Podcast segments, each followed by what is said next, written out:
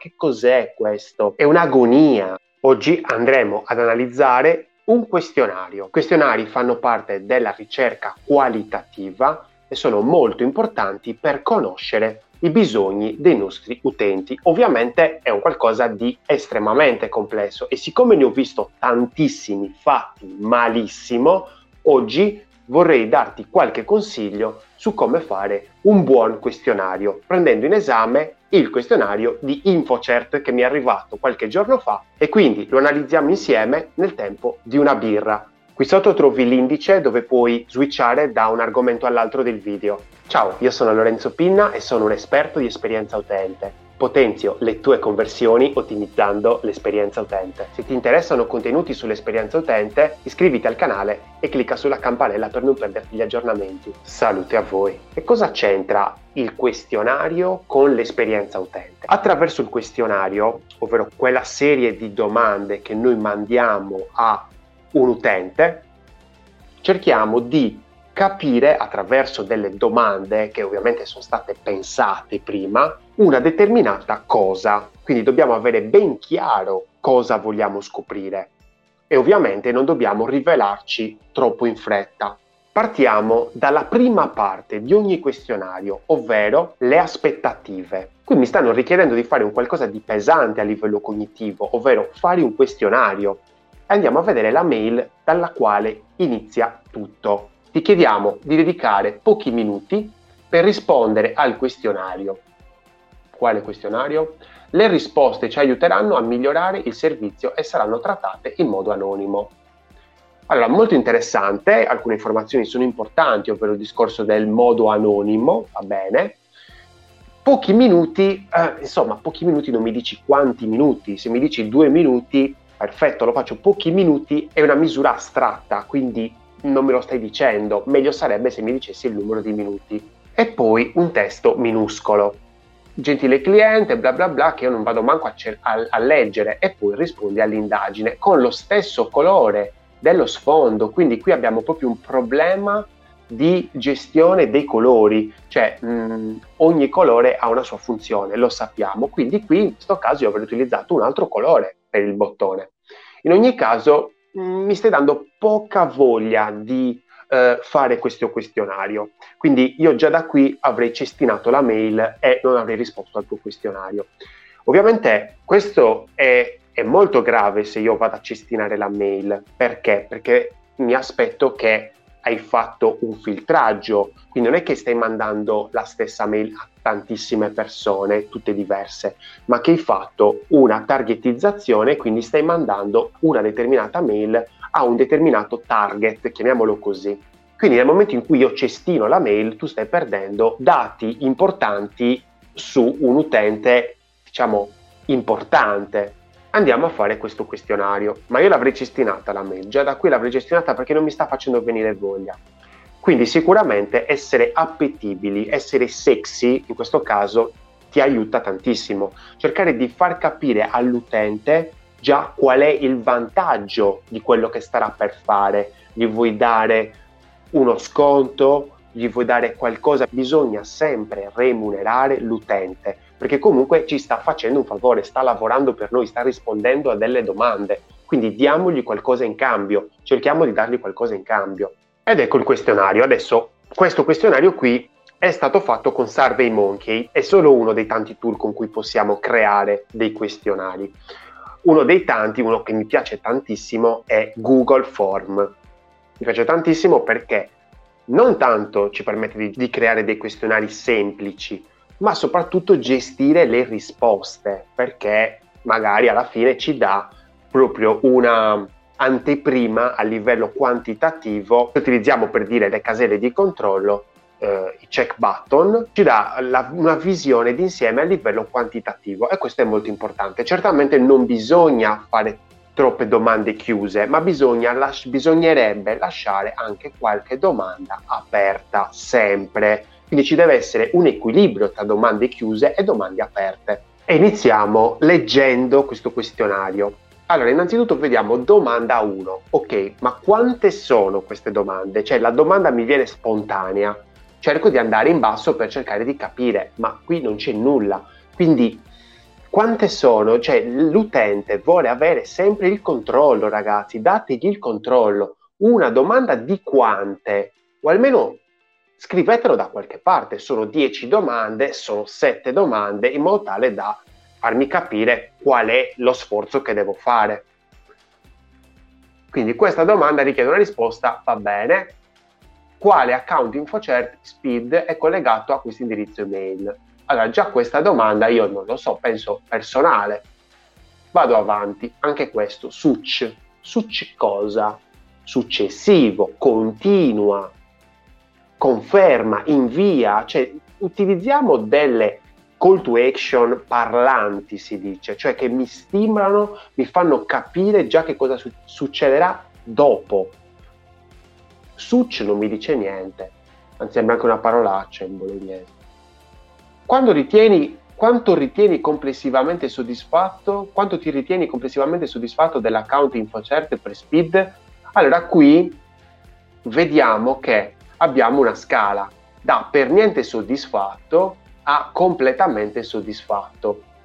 Ma guardate la gestione di questa scala, è pessima ragazzi, è pessima. Cioè io ho delle stelline bianche su un fondo grigio non le vedo ragazzi, c'è pochissimo contrasto, poi hanno due miliardi di errori queste cose, cioè per niente soddisfatto e completamente soddisfatto. Io quante, quante sono queste stelline? Le devo contare? Cioè, volete che l'utente conti le stelline per capire qual è la metà? Quindi magari qui una gestione, magari invece orizzontale piuttosto che verticale, sarebbe stata molto migliore, addirittura magari con 5 gradi, cioè la cosiddetta scala Likert, che ragazzi state attenti a usarla, cioè usatela solo quando è veramente necessaria, non sempre per ogni domanda. La scala Likert è una scala composta da 5 valori dove abbiamo massimo, minimo o il contrario e quindi uno può esprimere uno di questi 5 valori, esempio, e quindi può esprimere la sua opinione. Però nel senso lasciamo anche magari aperta nel momento in cui io magari voglio dire qualcosa, lasciamola aperta in modo tale che l'utente si sfoghi. Quindi questa scala Likert va utilizzata con parsimonia. In questo caso io non lo so, per niente soddisfatto, boh, mi posiziono circa in mezzo, ma non lo so qual è, quante sono queste stelline. Prec such. Continua quel discorso di prima, andiamo avanti ed ecco qui un'altra scala quindi praticamente qui è gestita in maniera orizzontale. Perché quella di prima era in verticale e questa è in orizzontale? I misteri. Andiamo a leggere la domanda per capire un pochettino. Con quante possibilità consiglieresti l'attivazione dell'account InfoCert per Speed ad un amico o collega? Allora, io con questo servizio mi sono trovato bene, quindi gli dico anche 10, va benissimo. Gli dico 10 e vado avanti. Ovviamente questo ha fatto pensare, mi ha fatto pensare che in realtà qualche problema nell'esperienza di questo servizio io l'ho avuta. Quindi mi aspetto che questo questionario riesca a colmare quel mio problema. In che modo hai richiesto le tue credenziali SPID? Tramite video riconoscimento, tramite riconoscimento presso centro info, cioè, quindi io era questa, va bene, ok, altro specificare, va bene, suc, ok, ma queste sono domande molto tecniche, ok? Cioè non mi stai parlando di un tipo di esperienza, non mi stai facendo so, troppo, domande troppo tecniche potrebbero annoiare l'utente perché stai, stiamo richiedendo al nostro utente un carico cognitivo alto. Pensa ora a quando hai attivato il tuo account InfoSec per Speed. Come valuti? Quindi qua semplicità, bla bla bla, non era stato semplice, anche qui da 1 a 10. Semplicità del processo di attivazione, registra- quanto era semplice da 1 a 10. Mica tanto, quindi qua gli metto 3. Poi qua abbiamo altre domande, in realtà velocità di attivazione del servizio. In realtà mi hanno attivato anche molto velocemente, quindi qua gli metto 8. Chiarezza, quindi qua è una domanda che contiene diverse risposte ragazzi, quindi stiamo attenti a... Io mi sto già un pochettino spazientendo chiarezza delle informazioni attivazione. Sì, qua sono stati abbastanza chiari. Va bene. Altre regole di impostazione password, lunghezza della password, caratteri speciali. Queste sono robe tecniche, troppe robe tecniche. Vado avanti, successivo, durante il processo di attivazione del tuo account Infoset per Speed hai riscontrato delle problematiche? Sì, cacchio, qualcuna, qualche problematica l'ho avuta. Quali problematiche? Ecco, questo è buono. Buono perché? Perché nel momento in cui io vado a quella risposta, mi porta in quest'area. Se io invece gli dico che non ho avuto problematiche e gli metto no, praticamente salto quella domanda. Quindi questo è giusto, lavorare per sezioni si dice. Quindi quando un utente risponde in un certo modo va in una determinata sezione, quando l'utente risponde in un altro modo va in altre sezioni. Ci sono dei percorsi all'interno dei questionari. Quanto ritieni sia utile l'attivazione dell'account unico per accedere ai servizi online? Ecco qui, riguardate questo coso qua, che abbiamo davanti questa scala di stelle che praticamente non si capisce qual è il migliore, qual è il peggiore, certamente mi immagino che più stelle equivalgano a un voto posit- più positivo, è molto superficiale come gestione. Quindi qua quanto ritieni sia utile l'attivazione dell'account unico? Molto importante, ma stiamo scherzando. Hai attivato il tuo account InfoCert per, per Speed per poter usufruire o accedere a quale dei seguenti servizi? L'app Io, in questo caso, va bene, ce ne sono tanti, altro specificare. Ok, quante volte hai utilizzato l'account InfoSec per Speed? Tutti i giorni o quasi, qualche volta al mese, raramente mai, qualche volta al mese, avanti. Relativamente, allora, vedete già sono alla, già alla decima risposta, io non ne posso più, voglio finire. Ragazzi, fate dei questionari brevi, brevi, poche domande, poche. Magari fateli più spesso, magari una volta al mese, una volta ogni mese e mezzo, ma fateli corti perché se no io adesso mi rompo le balle, esco da questo questionario e ovviamente loro non hanno i miei risultati. Quindi stanno mettendo ostacoli a questo cavolo di user journey, a questo percorso dell'utente. Già io avrei cancellato la mail dall'inizio. In più, qua siamo alla decima risposta, non finisce, ragazzi, l'avrei già mollato lì. Relativamente a quando hai utilizzato rela- ragazzi utilizziamo parole semplici parole semplici mi fanno capire che il questionario è semplice per l'effetto contesto. Quindi ragazzi utilizziamo parole semplici che tutti possono capire non parole lunghissime relativamente. Ho capito che la conosco anch'io come parola. Siamo tutti bravi. Ma quando stiamo leggendo un questionario siamo scimmie siamo, non abbiamo voglia. Relativamente a quando hai utilizzato le tue credenziali SPID, come valuti la semplicità di utilizzo per accedere ai servizi? No, abbastanza semplice, sì, va. Such. Pensa ora quando ti sei autenticato ai siti web della PA. Dai un punteggio alle seguenti affermazioni, dove 1 è per niente d'accordo e 10 è pienamente d'accordo. Ah, adesso me lo dice qual è la regola, all'undicesima domanda. È semplice trovare il pulsante entra con speed? Ma mica tanto, ci sono una marea di loghi ogni volta. È semplice trovare il logo info, cioè mica tanto ragazzi, no? Ti metto tre perché il logo te lo devi risistemare, è un logo più chiaro. È chiara la schermata, poi è, vabbè, così, è apostrofo, mettici like con l'accento, no? È chiara la schermata di inserimento di user e password? Sì, abbastanza. È semplice generare l'OTP con l'app? Sì, abbastanza. Sono chiari i dati che vengono condivisi con il sito web a cui si accede? sono chiari i dati che vengono condivisi. Mica tanto. 3. Suc. Allora, attenzione ragazzi, questa è una cosa importante. Questa è una domanda molto importante. Che utilizzo fai dell'app? Allora, notate che loro hanno fatto le cose quasi bene. Perché? mi hanno messo una domanda importante che molto probabilmente ah, dentro la tua architettura delle domande, perché devi avere un'architettura delle domande quando, fai, quando stai progettando un questionario, ci sono delle domande più importanti. Queste domande più importanti non le devi fare subito, io ti consiglio di farle dopo un pochettino, dopo che l'hai scaldato, quindi magari fare delle domande di riscaldamento e poi gli metti la domanda che ti interessa in mezzo ad altre, in modo tale che non ti fai beccare, non dai troppa attenzione a quella domanda. Se invece la metti per prima, lui subito è attivo col cervello, quindi magari potrebbe risponderti in una maniera ambigua. Invece nel momento in cui lui ha già risposto a tante domande, quando l'utente è stanco, stanchino, diciamo, risponde in maniera più sincera, ok? Quindi qua per dire mi hanno fatto una domanda interessante, che utilizzo file dell'app InfoCert per ricevere notifiche UTP. Quindi questo è vero, ma io ora voglio finire, per quello gli sto dicendo le cose velocemente. Quindi se devi fare una domanda importante, non farla all'inizio, falla dopo qualche altra domanda. 17. Io vorrei capire quante cazzo di domande mi vogliono fare loro. Cioè veramente il coraggio di farmi magari anche 30 domande. Avanti, qual è la tua età? Ah, quindi qua, alla fine mi chiedi la mia età. Ma scusami, ma non mi hai mandato la mail?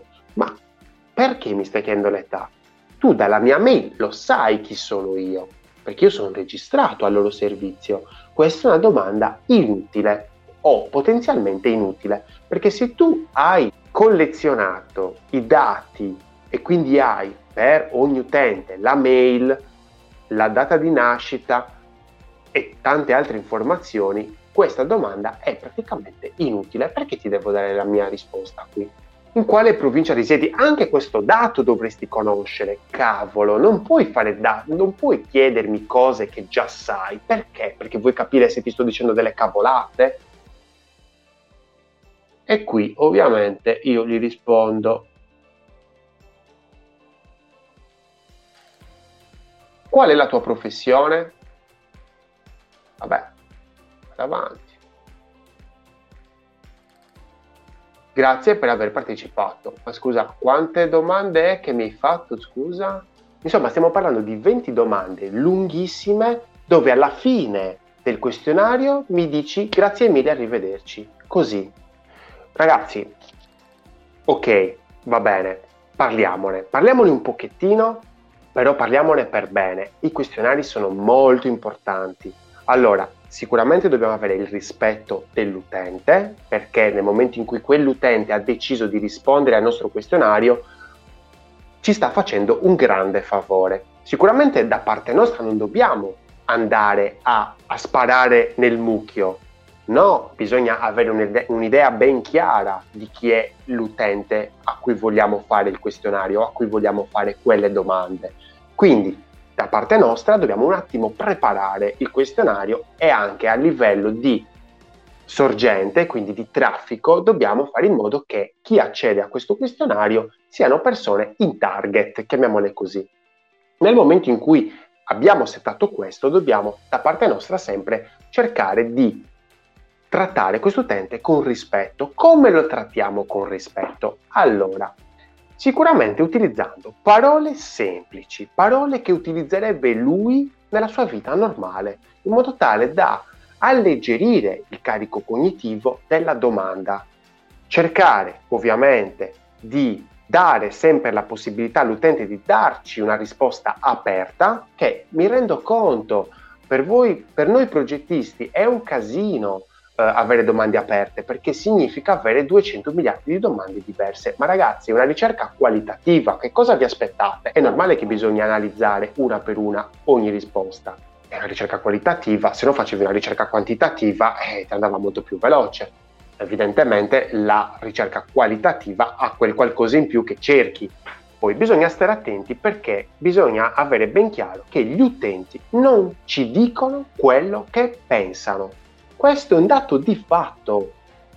Nel momento in cui abbiamo capito questo, dobbiamo cercare di aggirare questo problema e quindi cercare di capire qual è la domanda che a noi interessa o le due domande che a noi interessano di più e spezzettarle in tante domandine in modo tale da capire il contesto dell'utente. Non fare domande che non servono, come per esempio molte volte leggo il genere, il sesso, raga, ma che cosa ve ne frega? Raga, un... Ragazzi, non scavatevi la fossa da soli. Sesso e genere sono due cose differenti. A che cavolo vi servono? Vi servono veramente a qualcosa? dovete entrare nel letto dei vostri utenti? Ragazzi, state attenti alle domande che fate perché potreste infastidire gli utenti e noi in realtà gli utenti li vogliamo trattare benissimo su un piatto d'argento perché ci stanno facendo un favore a rispondere alle nostre domande. Stai attento a utilizzare la scala Rickert, ovvero quella scala di valori da 1 a 5 super classica che lo usano tutti, ma se la usano tutti non è detto che sia giusto usarla.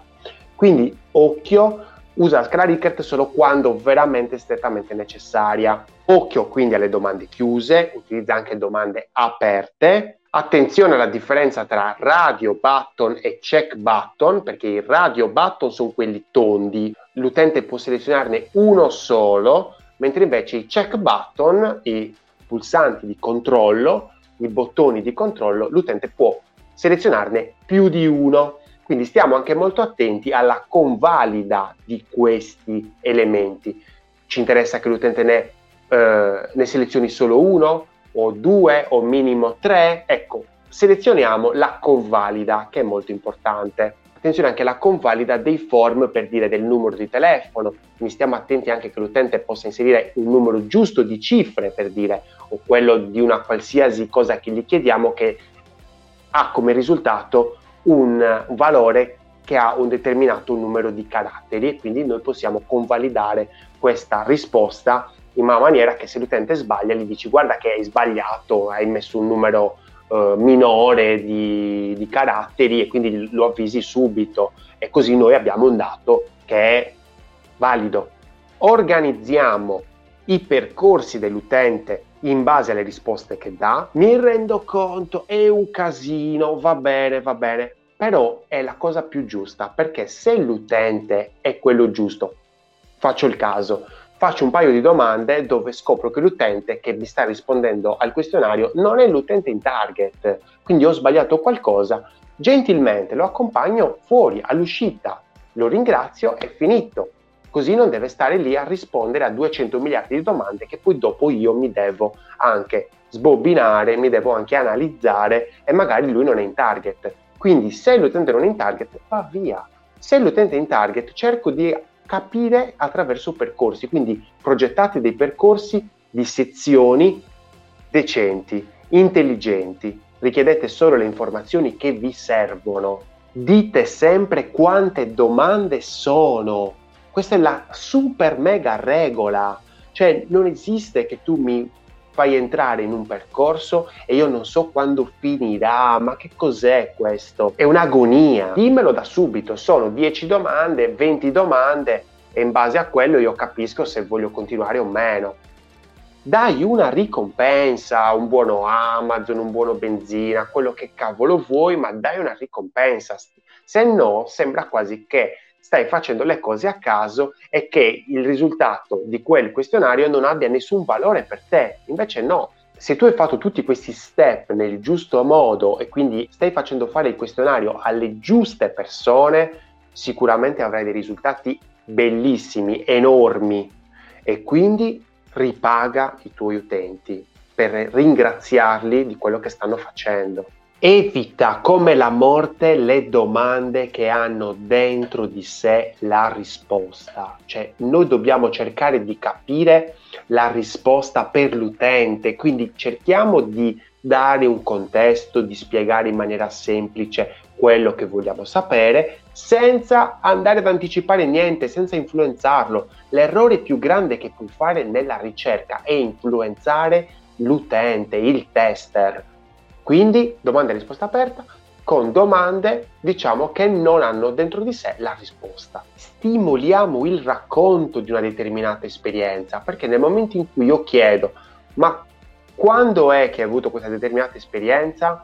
Allora io magari scrivo e nel, nel, mio scrivere ovviamente descriverò alcune cose, alcuni aspetti del mio scenario che al ricercatore faranno molto comodo perché riuscirà a capire attraverso le mie parole non solo una bozza di mappa mentale, ma anche quale potrebbe essere il mio problema, il mio vero problema. Poche domande, ragazzi, poche, fatene poche. Cioè io massimo, massimo 10 domande, ma proprio è tanto, eh, 10 domande sono tante. E gestitele in maniera intelligente, cioè non fate quelle domande importanti, a parte che le avete cruncizzate, le avete un po' separate, però comunque fatele un po' alla fine, ecco, in modo tale che quello un po' stanco e ti risponde in maniera più sincera. Quando dopo vai ad analizzare le risposte, io ti consiglio di fare un'analisi sia orizzontale e sia verticale. Che cosa vuol dire analisi orizzontale e verticale? Orizzontale è proprio cercando di capire quali sono gli elementi in comune, quindi cercare di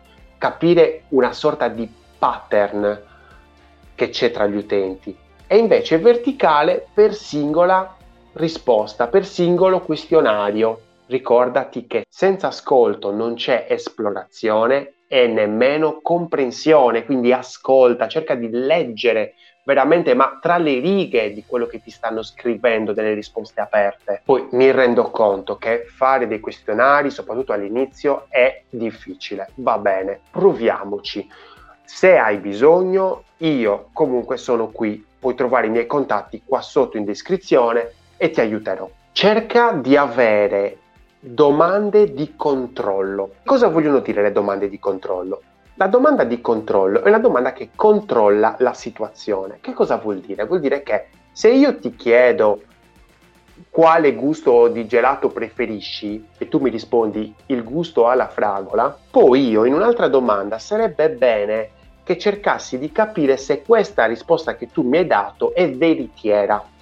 Quindi ti dovrei fare una domanda simile che mi porta a un risultato simile. Se questa risposta è diversa, mi fa capire che c'è incoerenza, ok? Quindi che tu magari mi vuoi dare delle risposte che a me fanno piacere, perché l'essere umano è così, cerca sempre la comprensione dell'altro.